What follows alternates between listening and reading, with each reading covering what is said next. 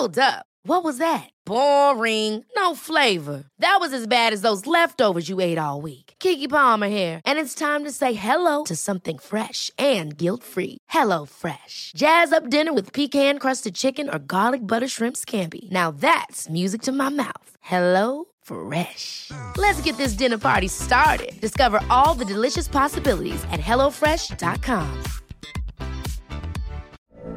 From BBC Radio 4. Britain's biggest paranormal podcast is going on a road trip.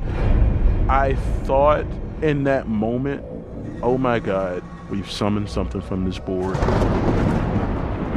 This is Uncanny USA. He says, Somebody's in the house, and I screamed. Listen to Uncanny USA wherever you get your BBC podcasts, if you dare.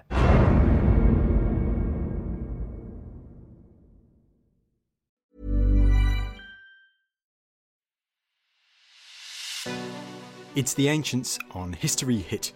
I'm Tristan Hughes, your host, and in today's podcast, we're going back to Roman battles. We're going to the late Roman Republic, we're going to 43 BC and late April 43 BC, fought around this time of year. We're going to northern Italy, and a battle which can be really said as Cicero's last stand, his last hurrah, his last attempt really to build a coalition to try and save the Republic from figures such as Mark Antony. Now, this was the Battle of Mutina. It's a fantastic story, and joining me to talk through the background, the clash itself, and its aftermath, we've got back on the show Dr. Steele Brand. Steele from King's College in New York. He's been on the show twice before to talk about the Roman Republican soldiers, their way of life, but also to talk about the Battle of Philippi, and now we're completing the trilogy with the Battle of Mutina. So without further ado, here's Steele. Steele, it's great to have you back on the podcast. Thank you for having me back. It's great to talk to you as well. The Battle of Mutina and the final years, the final months of Cicero, I mean, because Steele when we do think of these titanic clashes, these big events in the end of the Roman Republic, we do sometimes think of Pharsalus, Caesar, Pompey, or Cassius and Brutus, and Augustus and Mark Antony. But Cicero and the events around Mutina, they're equally, if not more, fascinating. They are. You know, if you look at cinematic history and when they capture Rome in the movies. Cicero is one of the characters that usually doesn't get a feature spot. I think we can blame Shakespeare to a certain extent on that. He's like a bit player, right? And his part is overlooked in Julius Caesar. But no, the Battle of Mutina is remarkable for all the reasons that we're going to go into. And the man behind all the action, who's not actually in the thick of the action, is Cicero. Now, before diving into Mutina and the campaign, let's go to the background. We've got to go to the Ides of March and the assassination of Julius Caesar. And Cicero at that time, what do we know about Cicero then? Where is he and what's his status at the time of Caesar's assassination? You know, we know more about Cicero than we probably do most people in antiquity. You know, someone like Augustine we know more about, but Cicero's writings are voluminous. And that's fortunate because we can reconstruct a lot of his life, not only from accounts that we have of him, but also from his own writings. We know he's from Arpinum, so he's a new man. He rises through the ranks in Roman society, having not been in Roman society. He does this as a lawyer. They would call it an advocate. He takes on several really significant trials and all of a sudden, people think this guy's got, he's great at oratory. And then he starts climbing the cursus honorum. This is the path of honor. He becomes quaestor in Sicily, and then he takes on a couple more trials related to that. And then he becomes a praetor, and he's consul in the year 63. That means the first time a Roman could become a consul. He's consul. And he's really significant in that year because he uncovers this conspiracy against the Republic. And then he falls out of power. And this shows you a little bit about Cicero. He falls out of power because he gets on the wrong side of these rising players, Pompey, Crassus, and Caesar. And he has to go into exile. In fact, they confiscate all his property, they threaten to take his own life. And he just becomes a wimp and he's whining and he's pathetic. And there's nothing inspiring about this guy. But what's cool is, in the years leading from that exile, it's around the 50s, when he comes back from that exile and then up to the assassination of Caesar, he starts recovering what does it mean to be a Roman statesman? And he does this through writing. And it's through this writing and through reading political philosophy, reading Plato, reading Aristotle, reading the, the thinkers that have come before him, reading all the cynics, the skeptics. He starts to recover a sense of what should I be doing? And so he initially falls to this position as being a lackey of what's called the first triumvirate, but Varro called it the three headed monster of Crassus, Pompey, and Caesar. But he's not comfortable there. And he sort of ends up hating himself, but he gains a sense of humor. And then all of a sudden, these guys start falling one by one. Crassus dies at Parthia. Pompey's killed in the Civil War. Caesar is all powerful, and then Caesar's assassinated. And the assassins themselves did not include Cicero in the plot. And it's kind of a snub, right? Like it's the biggest event of the day.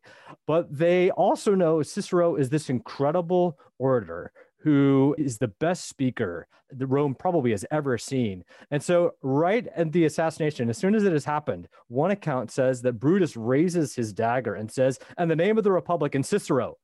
And you kind of have to imagine what's Cicero thinking? Is he thinking like, should he get up and bow? Should he run away? Like that he didn't know anything about this, and all of a sudden he's back in the thick of it. I mean, do we know why the conspirators decided not to include him in the plot? They just think, oh, he wouldn't be a, a useful asset for the assassination itself. Well, I think they feared that he couldn't hold his tongue. They also knew that he had been friends with Pompey and he'd had ties with Caesar. He'd gotten on the wrong side of Caesar. This had really irked Mark Antony. That's going to be important for what we'll probably talk about later. But I think they thought he might leak the information and they thought the guy doesn't have courage. And they'd seen how he kind of became a lackey of the so called first triumvirate. And he had not opposed Caesar as much as he could have. They might have had good reasons to think that way. Right, so in the immediate aftermath of the assassination, aside from Cicero, who are the prominent players in the capital? Well, you basically have three groups. There's the liberators or the tyrannicides or the assassins, depending on what your political views happen to be. These are guys like Cassius and Brutus, people who are well known to have deep seated Republican sympathies. They both fought against Caesar in the initial phases of the Pompeian Civil War. They're the ones that we most likely think of when we think about the assassins. There are others too, as well. There's Decimus Brutus, and he's the one who pulls Caesar out of his house to come attend the Senate meeting on the 15th of March. And then there's Casca and Tillius Cimber. And these guys are the first ones who strike the blows or distract and then strike the blows against Caesar. So those are the liberators if you're a Republican, or they're the assassins if you really like Julius Caesar. But they're not the most powerful men in Rome. They kind of are for the moment because they've done this deed and shocked everyone. But really, the only person with power, legitimate power, is Mark Antony. And he is a consular. He's got a really strange background. Uh, maybe not strange, but he's got a lackluster background. His father was dishonored. He, as a young man who's lost his father in disgrace, is known for drinking binges, being indebted. Uh, he doesn't have a good outlook on life until he like some of these other people on the scene at the time, he starts working for Caesar when Caesar's conquering Gaul. And this is where his true qualities show themselves. He's a soldier, soldier, a man's man. He's not very good at politics, but he's really good at being in a crisis and military matters. The second most powerful man is probably Marcus Aemilius Lepidus. Now, this is the master of horse for Caesar, who had been dictator. And on the 16th of March, he's the one who arrives with troops to sort of settle everything down in Rome. There had been disturbances, there had been a, an attempt to host a meeting, and the liberators had to retreat up to the Capitoline. And Lepidus comes in and sort of restores order. And you've got this really, really weird situation where Cicero and Antony sort of come together and form a compromise. And they go up to the liberators who are hiding out in the Capitol and they say, okay, let's all make nice. Let's host a meeting in the Senate and let's say that you killing Caesar was okay and that everything that Caesar did was okay too. So it, it looks like things may return to normal. And then you've even got them having dinner that night. Lepidus and Antony, respectively, host the liberators, uh, Cassius and Brutus, or the other way around. And it looks like everything is just going to be peaceful. And the big question is, what are the moderates going to do? So this is this third group. A lot of these guys, I'll just mention a few of them. There's a Cornificius. There is a, a Trebonius who had been a moderate, and then he comes in on the side of the conspirators. But the most important moderates are uh, Vibius Pansa and Aulus Hirtius. These are the guys designated to be the consuls for 43. And the big question is, where are they going to fall in this? Do they want to avenge Caesar's assassination? Or do they want the Republic to kind of come back into being after Caesar has potentially wrecked it? And so they can come into power in the old Republican system. And that's a very open question when the funeral is held on the 20th of March. And the funeral, does this become quite a political event? Absolutely. Like everything in Rome, everything's political. And the funeral, well, it's debated in the first that Cassius says we cannot have a public funeral and a reading of the will. And Antony says, Oh, but we absolutely need to. Remember, they're all playing nice with each other right now. And Cassius had initially wanted to kill Antony. So it's no surprise that those two disagree. But then Brutus, who doesn't always have the best political judgment, says, Well, in the spirit of compromise, we'll allow it. And all hell breaks loose because they bring out the body. And when the people see the body of Caesar that's just been wrecked by 23 stab wounds, they just break into wailing. And then they read the will. And the will stirs up the mob in particular because Caesar has given huge benefices to everyone in the Roman mob and really every citizen Rome in the area the mob responds by making an effigy of the body that shows all the stab wounds. And then they build a pyre, an impromptu fire, using all sorts of furniture and whatnot in the forum. And they light this fire, and it ends up burning down the Senate House in the process. So things are not going well. All of a sudden, we have chaos again. And the liberators, they've got to get out of town, which is really odd because at the time, Cassius and Brutus are the most important praetors. And as the urban praetor, Brutus is supposed to stay in the city, but now he has to have a special dispensation to leave the city. And there's an open question is this whole thing going to fall apart? And just before we go on to whether it does fall apart or not, and I know there's the arrival of a particular figure, you mentioned earlier the other Brutus, Decimus Brutus, who seems to be so important in the successful assassination of Caesar. I mean, still, do we know much about Decimus Brutus in the immediate aftermath of Caesar's death? Is he still in Rome? He's the guy who had pulled Caesar out of his house. He is supposedly not at the assassination itself. There are different accounts as to what Decimus Brutus is doing. He stays for a little bit in Rome, but then he's going to head out into his command. Now, we'll just call him Decimus to distinguish him from the other Brutus, Marcus Brutus, one of the leading assassins. But Decimus, he had fought for Caesar in Gaul, like a number of the Caesarian commanders, moderates and radical Caesarians. He'd won some decisive victories. He'd command the Caesarian fleet in the Pompeian Civil War. So it seems like he should have been, he was known to be a close family friend of Caesar. He was named as an heir in the will. And so it was shocking that Decimus participated in this. But I think when we cut through all of these sort of extraneous details and we look at the life of Decimus himself, he seems to be a deep seated Republican. He did not merely take up the part of being in the conspiracy because he was ambitious, it's because he actually believed in Republican government. And he did not like seeing Caesar hold on to power or accumulate more power. And this is what prompts him to partake in the conspiracy. And by April, when it seems like things have settled down, he's going to head out to his province in Cisalpine Gaul. So you mentioned April then, so obviously that seems a bit of time after the funeral. So in the immediate aftermath of the funeral, there's this outrage, but do things at first seem to peter down, but then something else happens. They do. And again, it's Cicero working with Antony. And this is a big debate. What is Antony doing? And Shakespeare plays up, and it's beautiful, beautiful writing. He plays up the speech of Antony. We don't actually know if that speech took place at that time. It probably didn't actually. We know the funeral becomes outrageous we know that all these things happen, like they're killing a guy named Cinna because he shared the same name as an assassin.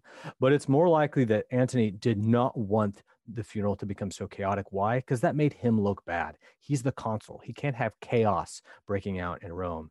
And so what Antony does is it's through Cicero and working with Munatius Plancus and a couple of other moderate Caesarians, they actually put together a legislative package in late March that's passed in April that's really, really reasonable. And again, the spirit of compromise takes over. The liberators are back out of the city, but they abolish the office of dictator. They assign a few more proconsular provinces. And it seems like all of Caesar's acts are going to be upheld. And it may be that everything is just going to sort of settle in, despite the fact that the liberators didn't really plan for anything Cicero's happy. He says, Brutus, Cassius, what were you guys thinking? You needed to put a plan into place. But I'm pretty happy with Antony because that guy right now seems to be more concerned about the composition of his menus than about planning any real mischief.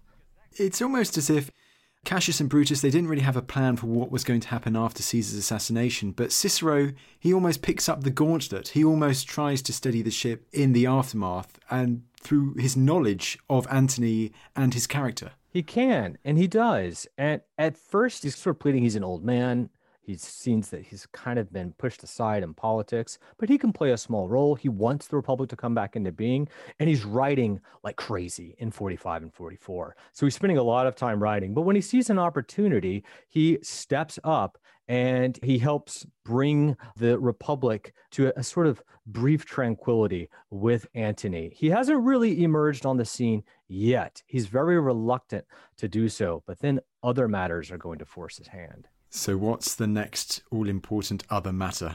Well, that is this young man by the name of Gaius Octavius. And we call him Octavian. He has a number of different names. He will eventually become known as Augustus. We could also call him the young Caesar. He is one of the three potential male heirs to Caesar, born around 63 to a sort of insignificant family. They're significant in terms of politics, but not some of the major players in Roman politics. He had accompanied Caesar on a Spanish campaign. Caesar sort of looking for a legitimate Roman heir. There's some things going on with Cleopatra, but he needs a good Roman boy to take over.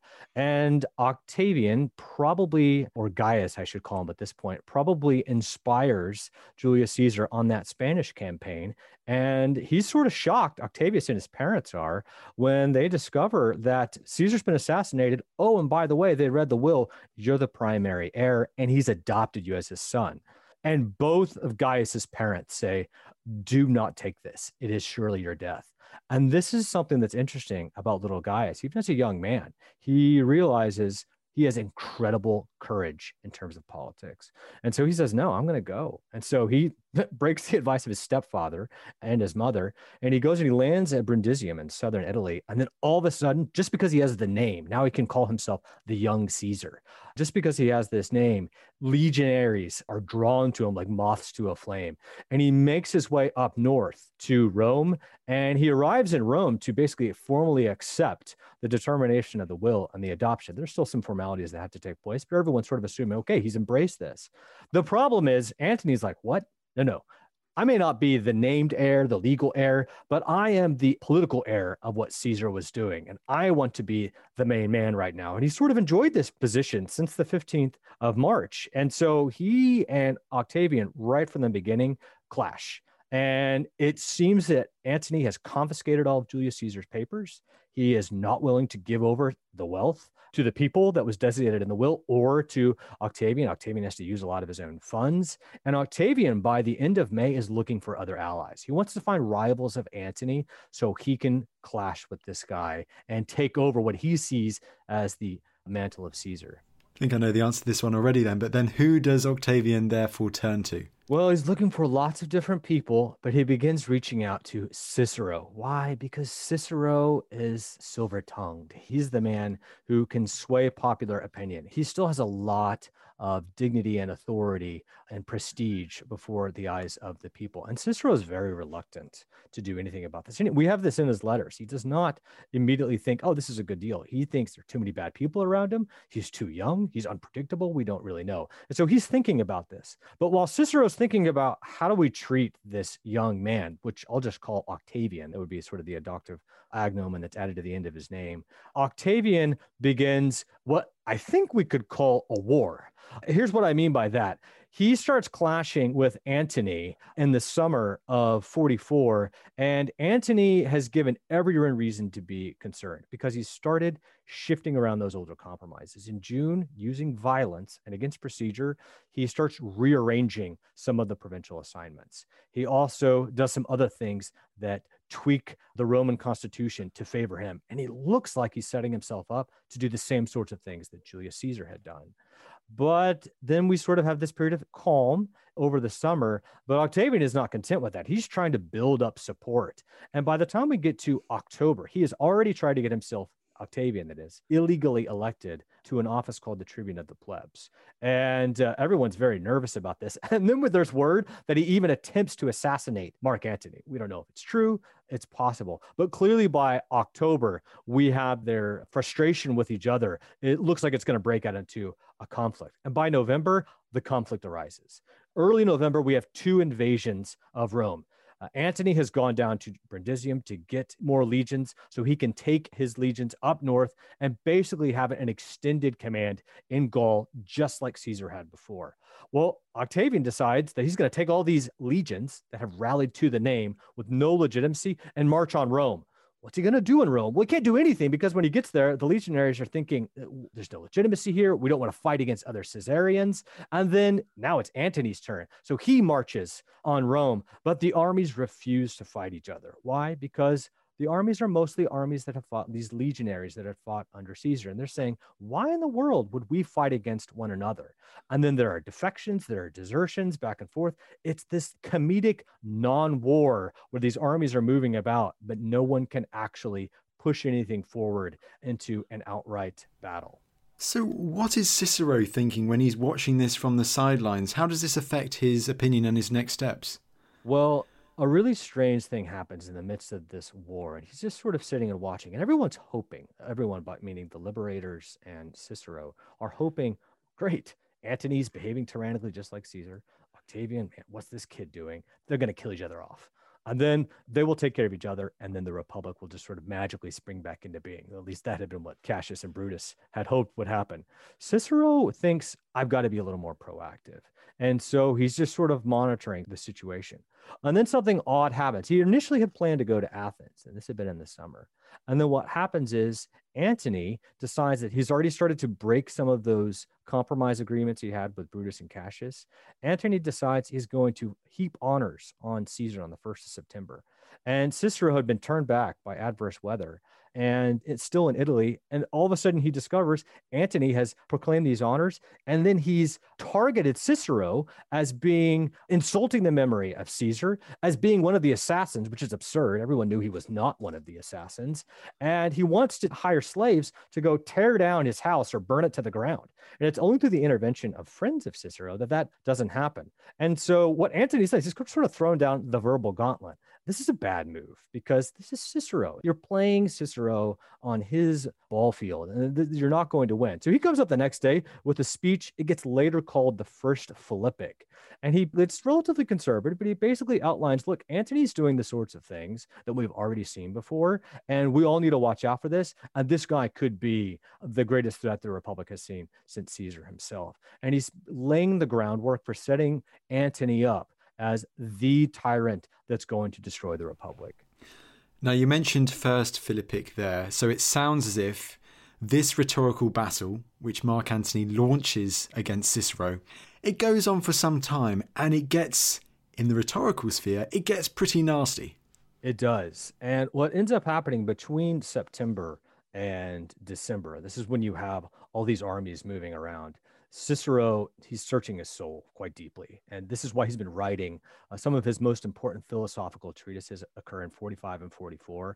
And why is he writing philosophy?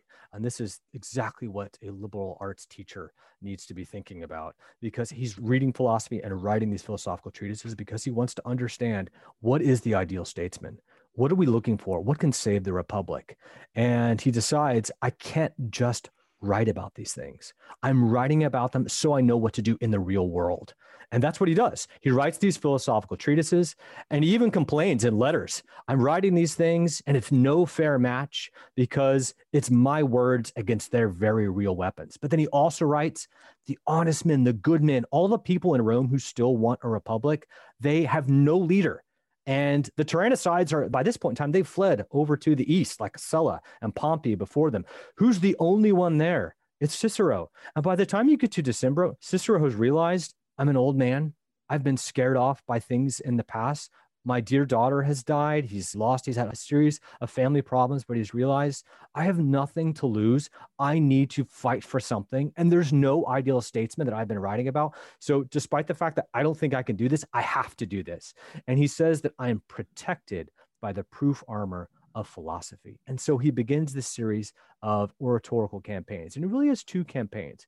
One is correspondence. He starts writing letters to all the key men, those guys that have armies out in the field. Uh, Brutus and Cassius, of course, but also Trebonius, who is a liberator, Plancus Pollio and Lepidus, who seem potentially to be moderates. He's writing them, he's telling them, you need to use these armies for the sake of the republic. And he's writing to other senators and he's telling them, we need to gather together. We need to host feasts. We need to meet. And we can't go on diet at this time in our lives. Instead, we need to be meeting and living together and talking together and talking about how we can serve the republic.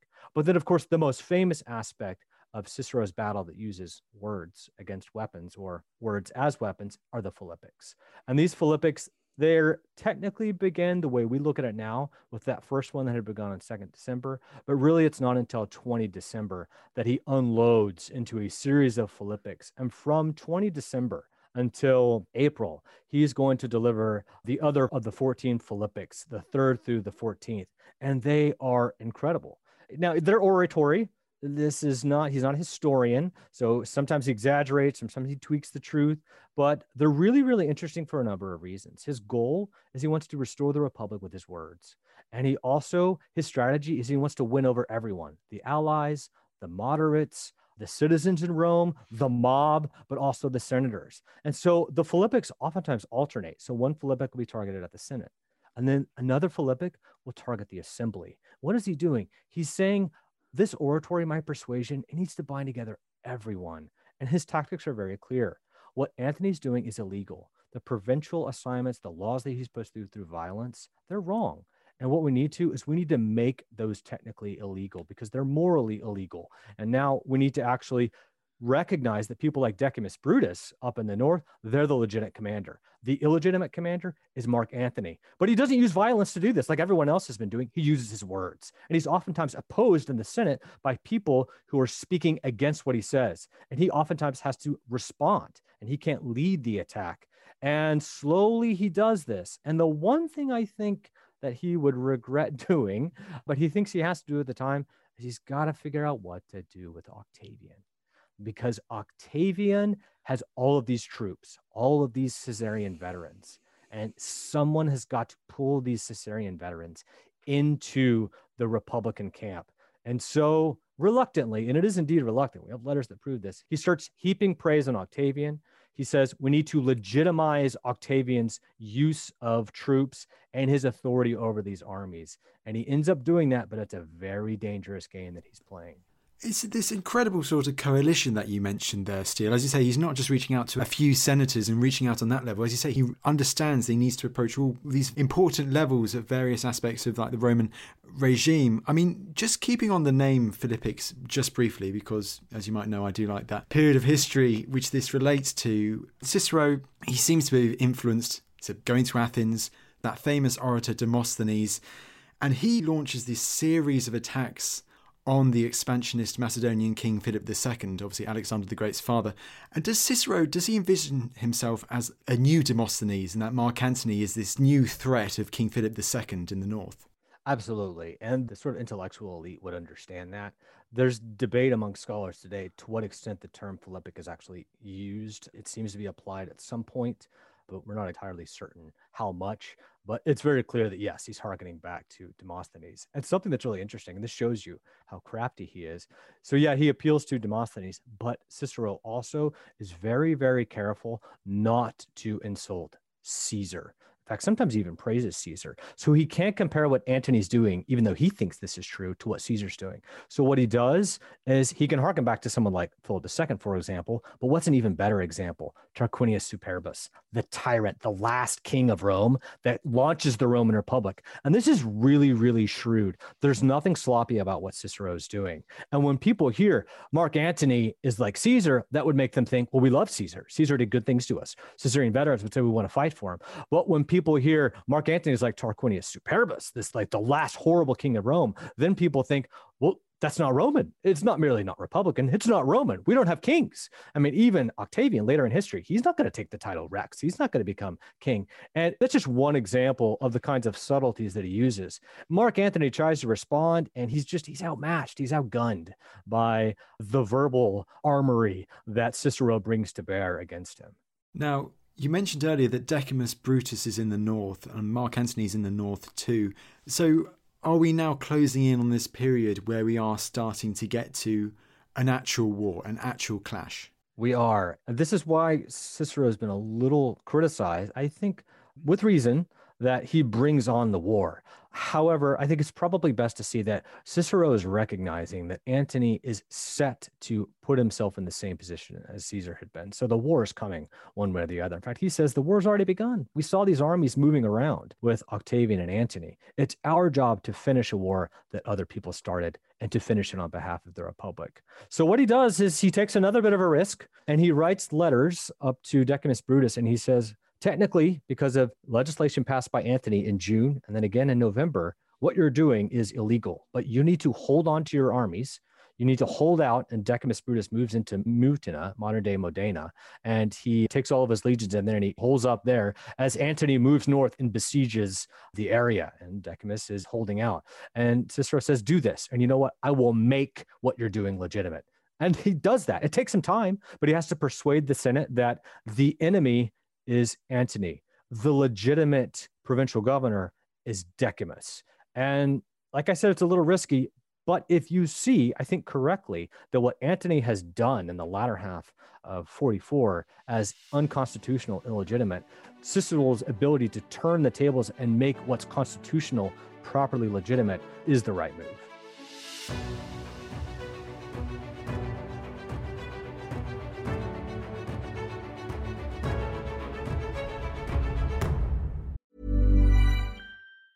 When you're ready to pop the question, the last thing you want to do is second guess the ring.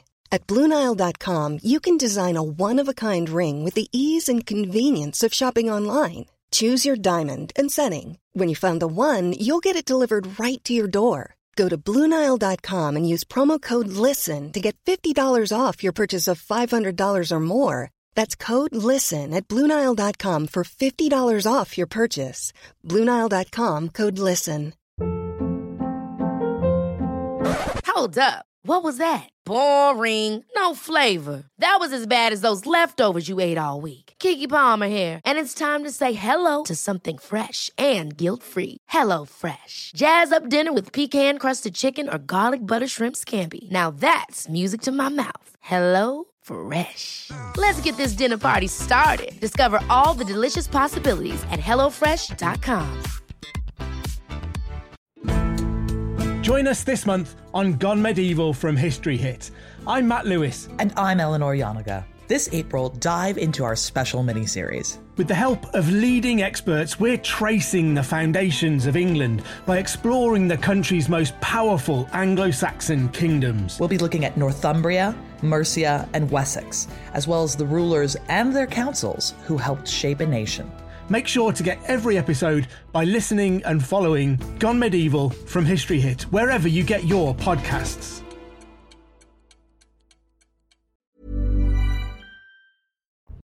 Catastrophic warfare, bloody revolutions, and violent ideological battles.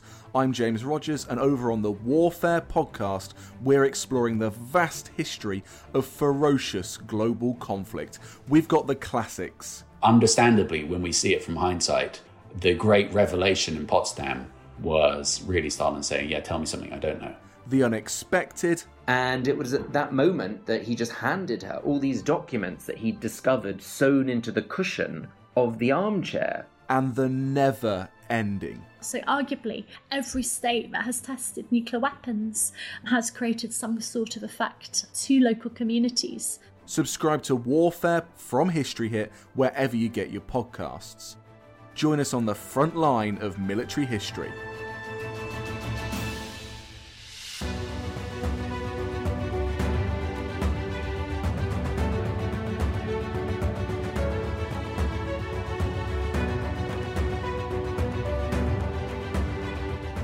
So, if they've now officially recognized Decimus, what happens next? Well, there's a big question about what is Antony? Is he an enemy? And there's a lot of debate over this. And it's not until very late in the Mutina campaign that Cicero is able to have Antony declared an enemy. But slowly but surely, he starts ratifying all of the actions of Cassius and Brutus, who are out in the east, as I said before, Brutus and other commanders. At the same time, he's writing all these letters to Plancus, who's up in Gaul, to Pollio, the commander in Spain, again, the guys with the armies, to Lepidus, who's basically in southern France. He's writing to these guys and saying, Are you going to pledge everything for the Republic? Are you with us? We're building a coalition. Now, they know there's a debate going on, but they also know the way the tide is turning. So Cicero is giving it everything he's got, short of actually taking up arms and going up to Mutina itself. But as this is occurring, the big event is when the new consuls take power, because now we've got legitimate consuls, Hirtius and Pansa. Cicero, in the spring of 43, has brought them over into the idea that we need to at least march against Antony, okay, even if he's not an enemy. And so we also need to attach Octavian to one of the consuls, Hirtius. And so Hirtius and Octavian, one of the consuls, and the young Caesar move up north to set up camp near Antony. So you got Brutus in, in Mutina besieged by Antony.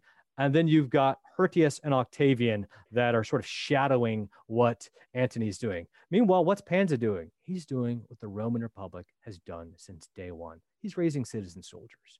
They're raising new levies. They're not going to be the best fighters, but they're going to be the citizen soldiers. They're going to fight this last Republican war in the North. And so, as he's doing that, the big question for Antony is can I finish the siege? Because he outnumbers, or at least he's got better troops than Decimus Brutus and Mutina. He's a master of siege warfare, having seen what Julius Caesar did at places like Alesia. He's got lines surrounding the city and then protecting his own troops. And he's watching Hirtius and Octavian, but he's very concerned about when Pansa finally does move north with the rest of those legions because he's just going to be hopelessly outnumbered. So everything is clearly moving toward some sort of big conflict. It's very interesting, just keeping on the soldiers there, because I know we've talked in the previous podcast, let's say, about the Pyrrhic War almost 200 years earlier and the citizen soldiers then. And I know the equipment will be different at this time, but still, in regards to like the soldiers that Pansa is raising at the moment, you can see similarities therefore, I'm guessing, with, let's say, the citizen soldiers that were fighting alongside Laevinus or Decius Mus against Pyrrhus 200 years earlier. Sure, there would be. By this point in time, there have been some subtle shifts. So they've moved from the older checkerboard pattern of the Manipular Legion. They've also gotten rid of the old spearmen. Now you've got the best army really in the Mediterranean. And by this point in time, by the time we're getting to the middle of the first century, the Romans have defeated just about every enemy in the Mediterranean. They are the best soldiers. They've got a legion that's about the same size as the legions that have existed from the beginning of the Republic, but they're very, very nicely divided into 10 cohorts. And these are independent tactical units, and that's going to feature prominently in both of the battles that follow. But these independent units, most of the soldiers are armed very similarly. That they've got the famous scutum, they've got the gladius, they'll hurl their javelins, their heavy javelins at the opponents. But what you have here is Roman legionaries fighting Roman legionaries, the best kind of soldiers fighting the best kind of soldiers. And what's really important is that the best soldiers at the moment are the ones who were victorious in Gaul in the 50s, victorious against Pompey in the 40s. Those are the ones most devoted to Caesar. So Cicero's goal is we've got to win and then reincorporate these soldiers into the republic, but we've got to win. And so that's why it's so important to get all those men devoted to Octavian to fight on behalf of the Republic with the legitimate consuls. All right. So, battle number one, I believe the 14th of April or thereabouts. Steele, talk me through this battle. Well, as I said, we've got Antony, who, having pushed through that legislation, sees himself as the legitimate governor of Gaul. And so he's going to, he wants to besiege Decimus. And he also, at this point, to please a lot of the legionaries, would be justified in his own mind of dispatching with one of the conspirators against Caesar. So these kind of ideas are already on the rise. But as I said, he's got this army that's moving north under Pansa, and then he's sort of shadowed by an encampment as early as February into March of Hirtius and Octavian. Fortunately for Antony, he's got superiority in cavalry.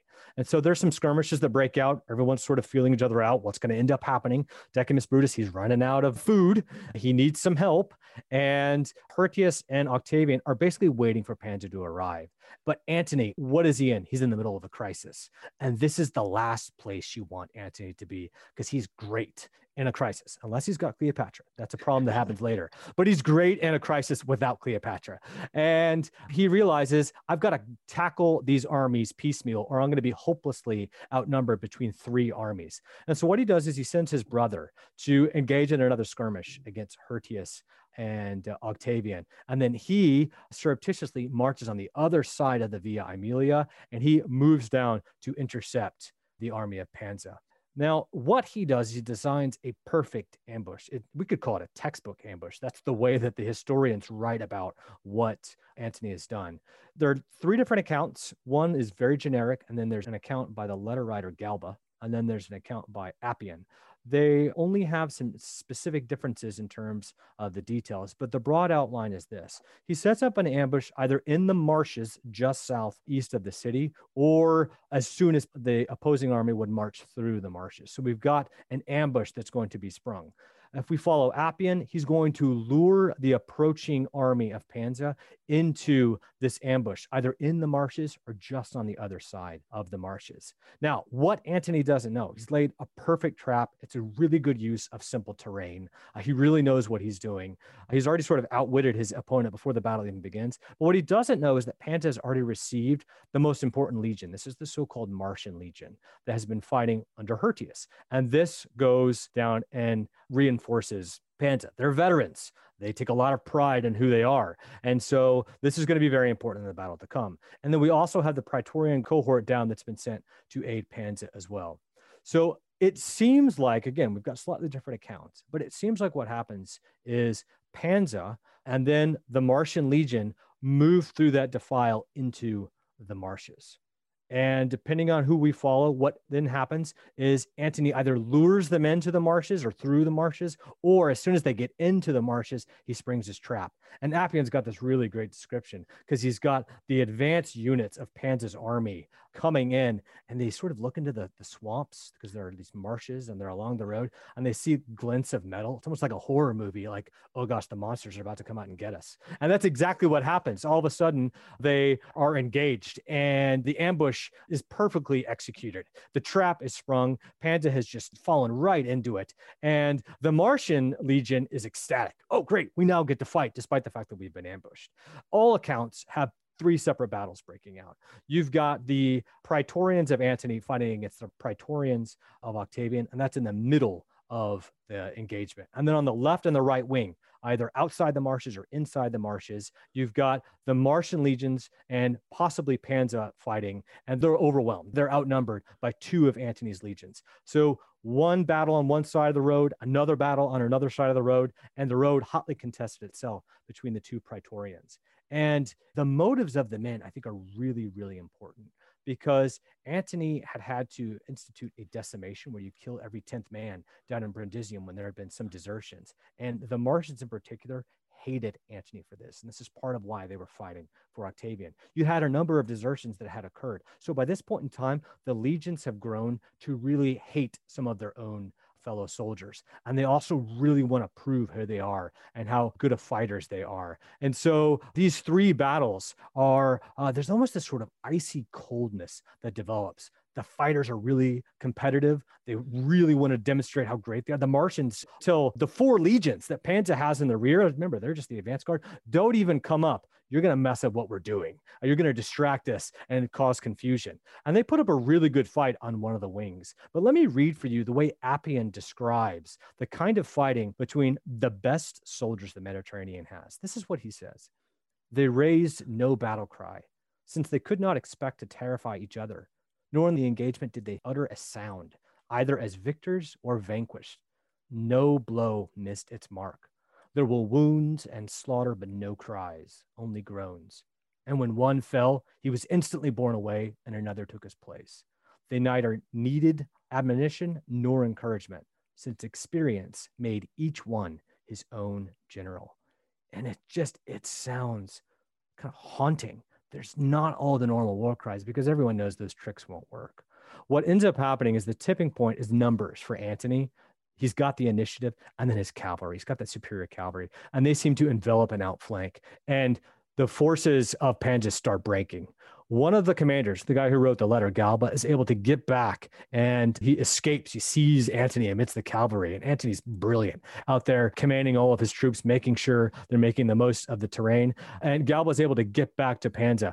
Pansa, who's either already there or he has now moved up to reinforce, is badly wounded in the side by a javelin. And they've got to get him back into the camp or back to Bononia.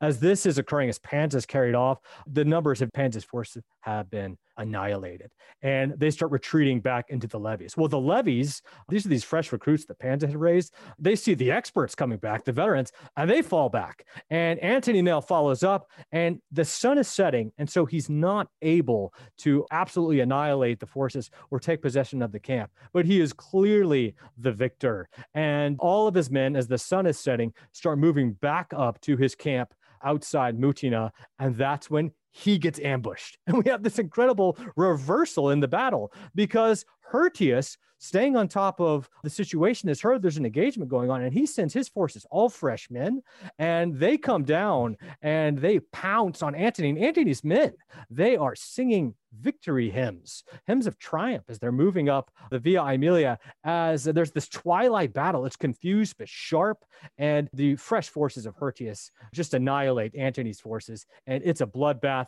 Antony gets back. He's been horribly destroyed, or a lot of his forces have been destroyed. They talk about those two armies that had fought on the road. There's not a single Praetorian cohort legionary that's left every single one of those guys had died. So there's no one to retreat. There's only people to bury. It's been a remarkably bloody encounter. And it looked like Antony had won. And then Hirtius swoops in, saves his co consul, and he rescues the day. And now instead, Antony is going to be on the defensive for the rest of the campaign. You mentioned that Pansa was taken off the field, seemed pretty badly wounded. What follows in the immediate days following this initial big clash? Well, Hirtius does, he's already done really well. He has a lot to be proud of because he's rescued his co consul and he does something else really well.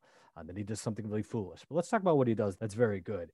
Hirtius maintains the initiative. He knows he's got Antony on the defensive. He wants to keep putting pressure on him. He also needs to relieve that siege. So he maintains the focus. He knows what the objective is it's to relieve the siege and, if possible, to destroy Antony. Antony's goal at this point is just to stay alive, but hopefully be able to besiege or to finish the siege of Mutina. But that looks really unlikely. He's still got superior in cavalry. So Hirtius decides what we've got to do is we've got to find a weak point in those walls of Antony's around Mutina. And so what he does is he moves around to the northwest side of the city and he's moving his armies up to that northwest side where there aren't the rivers blocking the position. And so Antony hasn't fortified it as well. And Antony realizes yeah, they're going to be able to reinforce Decimus, and then there's nothing I can do about it. So they sort of force Antony's hand. This is a really good move by Hirtius. It's solid operations. You've got to have superior positioning. But what happens is Hirtius all of a sudden realizes now I've got a chance to destroy Antony. Now that's the secondary goal is get rid of Antony's army. And so this is fine. And Antony pulls two legions and you've got a general engagement that breaks out at Mutina. And this is what Hirtius and Octavian have wanted. And they prosecute this new battle with great vigor. In fact, they put both those legions to flight. Those two legions fall back on Antony's other legions, which are trying to reinforce them. Confusion breaks out. Hirtius and possibly Octavian are doing so well, they enter into the camp of Antony. And this is where Hirtius makes a major blunder. This is something that Polybius writes about about generalship. A general has to know when he needs to take the appropriate risk. And Hirtius does not need to take the risk. He wants to be the guy that kills Antony himself. Okay. And so he actually gets to the tent of Antony, which of course is where the fiercest fighting occurs. And Hirtius himself is killed in action in the midst of the fighting just outside Antony's tent when it looks like he's on the cusp of total victory. And Octavian is probably there. Octavian is able to hold the camp for a little, but eventually, having lost Hirtius, the forces of the Republicans have to leave the camp. And that night, both armies are going to spend the night under arms. Antony then realizes I've got to get out of here. His men advise, we got to stay, we got to keep fighting. Antony, Antony, I think wisely says, no, no, we've been licked, we've got to leave. And there's a question where's Octavian? What's Octavian been doing? Well, the sources disagree. It's possible, according to later sources, that Octavian actually carries the body of Hirtius out. Well, that would have been quite a scene, right? Or some even have it that he picks up the standard, the eagle, for one of the legionaries when he falls, when the standard bearer falls. But other sources don't really mention what he does. And we know he'd been hanging out in the camp at the Battle of Forum Gallorum, and he gains a very early reputation for being a coward in battle. But here's what we do know Antony has been the center of the fighting. He's probably injured himself. He's now had to retreat. Pansa is dying of that javelin wound. Hirtius is dead. Octavian, he's the only one who miraculously had no injuries and he's in perfect health. And he's the only commander in that position.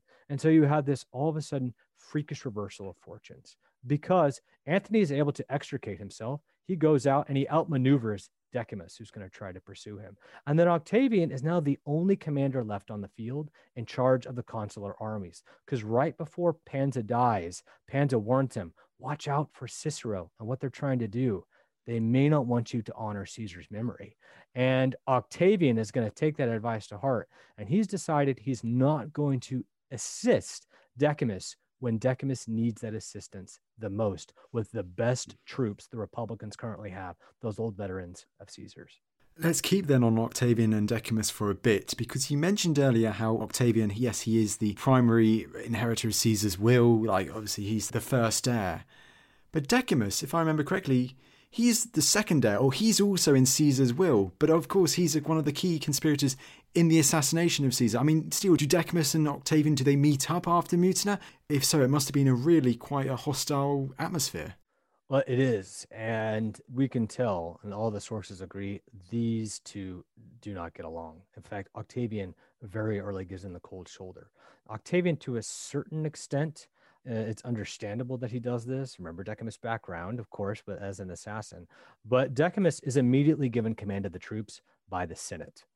The problem is this angers Octavian, but that's not a big deal. It angers the veteran troops who identify with the young Caesar. The last person they would identify with is a liberator, they would have identified with a moderate Caesarian consul, but both of those guys are dead. So I think this is a blunder on the part of the Senate, and they make a number of moves to anger Octavian, who is just too powerful at that moment. And we all know, and this is Cicero even says this, are not sure of his motives. His motives are dicey. He's young, he's ambitious, and you're going to see things rapidly fall apart in the summer in ways that everyone had thought were unthinkable in the wake of this incredible pair of victories at Forum Gallorum and Mutina.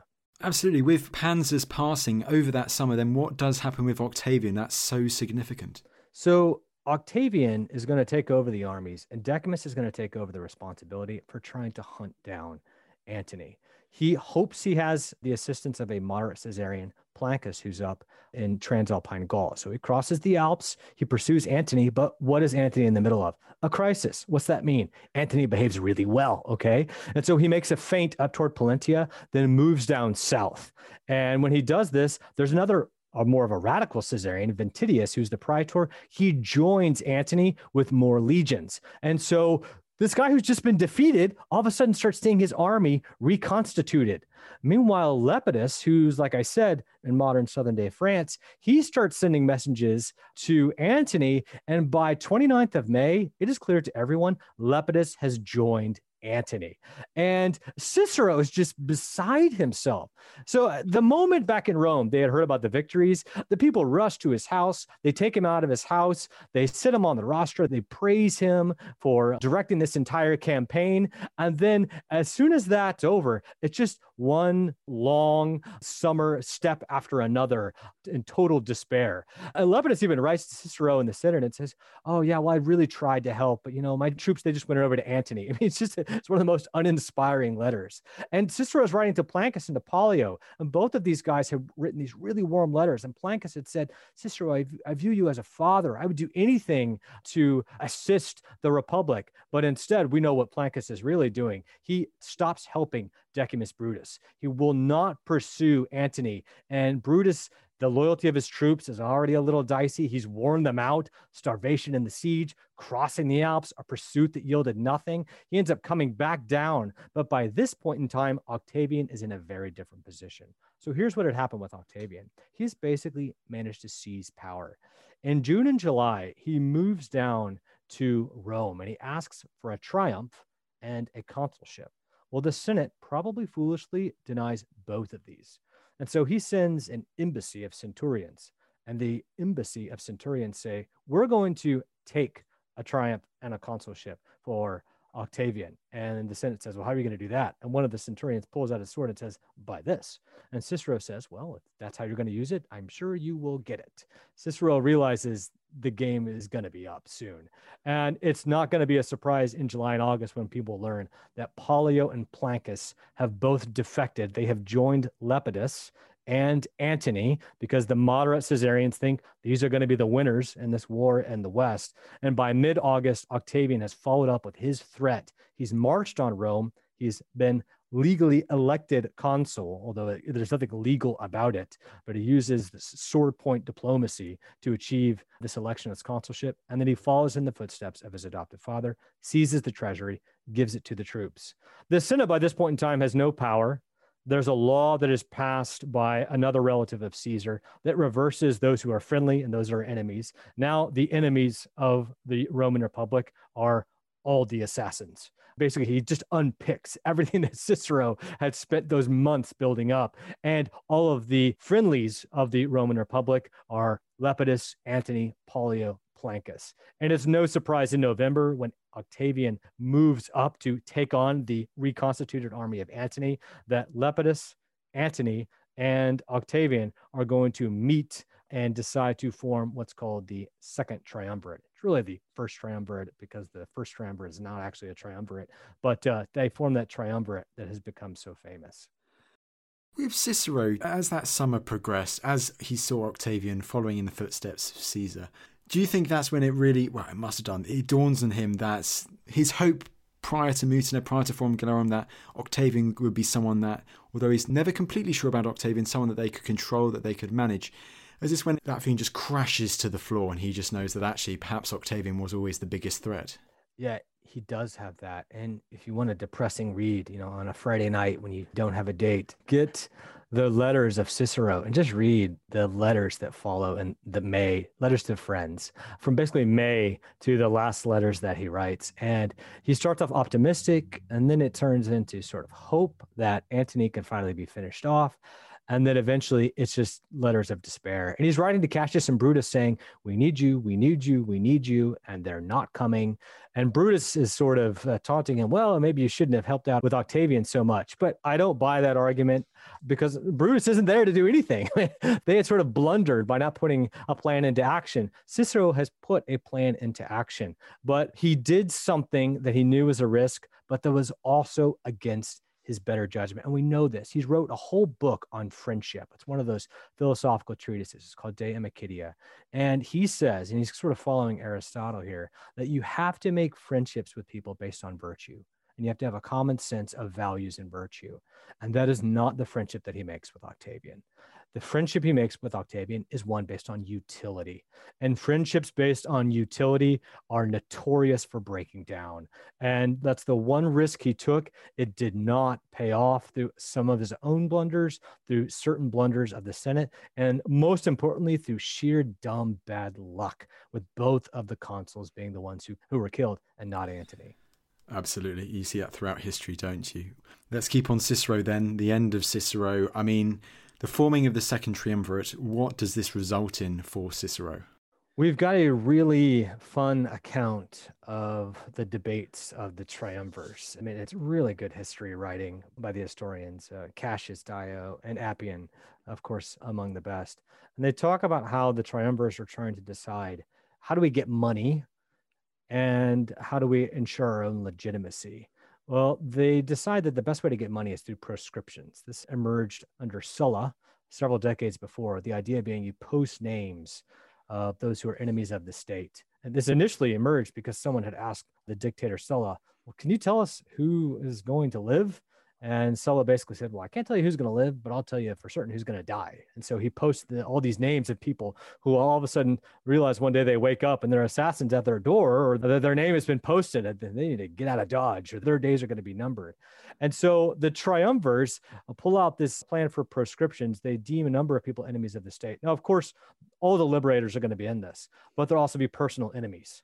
And who do you think Antony's number one personal enemy is going to be? Cicero, of course. And this is sort of Antony getting the last laugh.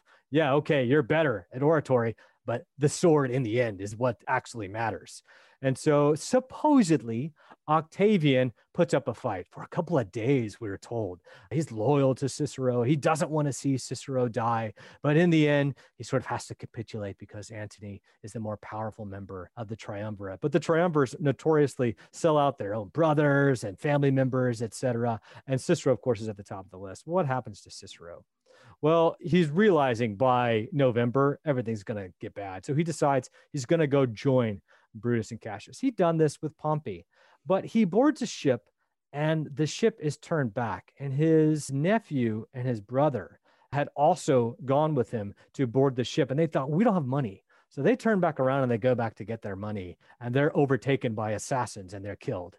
And Cicero looks like he's got a chance to escape. And the ship is turned back. And he does something, and I think he does something that's very, very brave.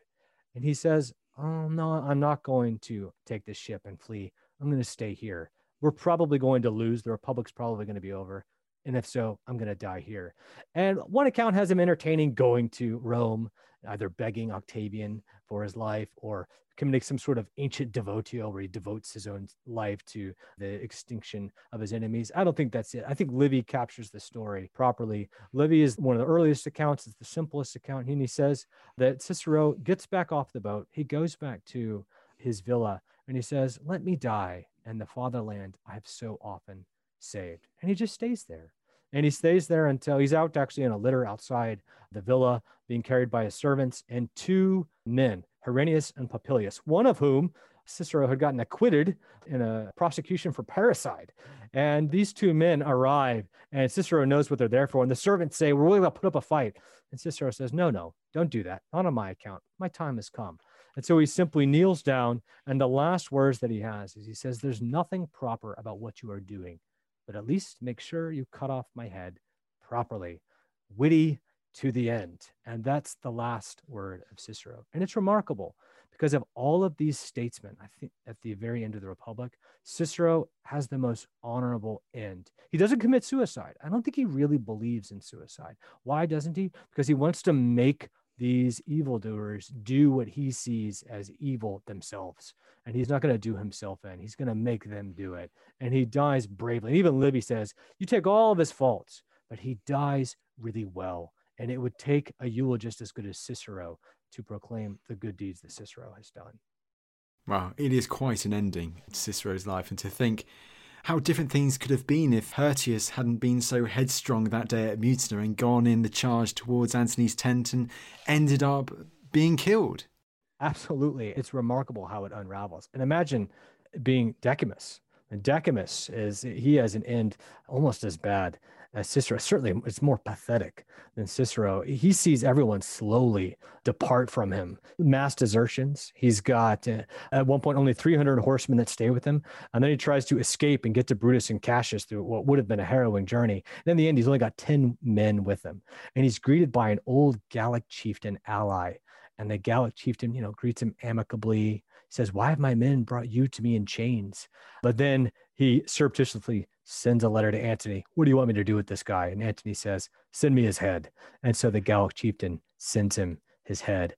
And it's just, it's a pathetic ending of a life that didn't need to turn out that way either. At least Hirtius had gone down fighting, foolhardy, but fighting. But it's sad what happens to this figure who'd been at the center of this entire clash and had vacillated at the crucial moment in a way that he thought would be victorious for himself and for the Republic. Absolutely. Decimus Brutus, we must never forget, he seems one of these super significant figures of the late Roman Republic, alongside the other Brutus, alongside Cassius, alongside Cicero, and all the others that you've mentioned either in this podcast or ones previous. Now, Steele, that was a brilliant chat. The Battle of Mutina, along with Philippi and others, they form keystones of your book on this period of ancient history. That's right. The book is Killing for the Republic, Citizen Soldiers, and the Roman Way of War. Brilliant. Steele, thanks so much for coming back on the podcast. Always a pleasure. Thanks for having me on. It's great.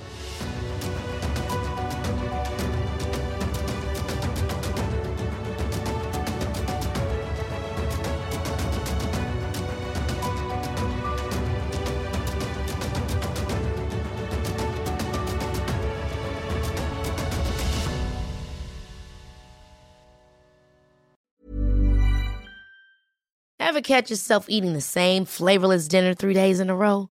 Dreaming of something better? Well, HelloFresh is your guilt free dream come true, baby. It's me, Keke Palmer.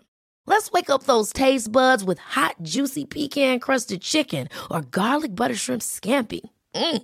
Hello Fresh. Stop dreaming of all the delicious possibilities and dig in at HelloFresh.com. Let's get this dinner party started.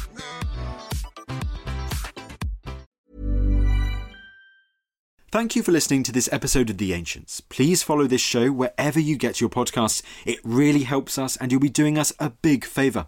Don't forget, you can also listen to all of these podcasts ad-free and watch hundreds of documentaries when you subscribe at historyhit.com slash subscribe. As a special gift, you can also get your first three months for just £1 a month when you use code ANCIENTS at checkout.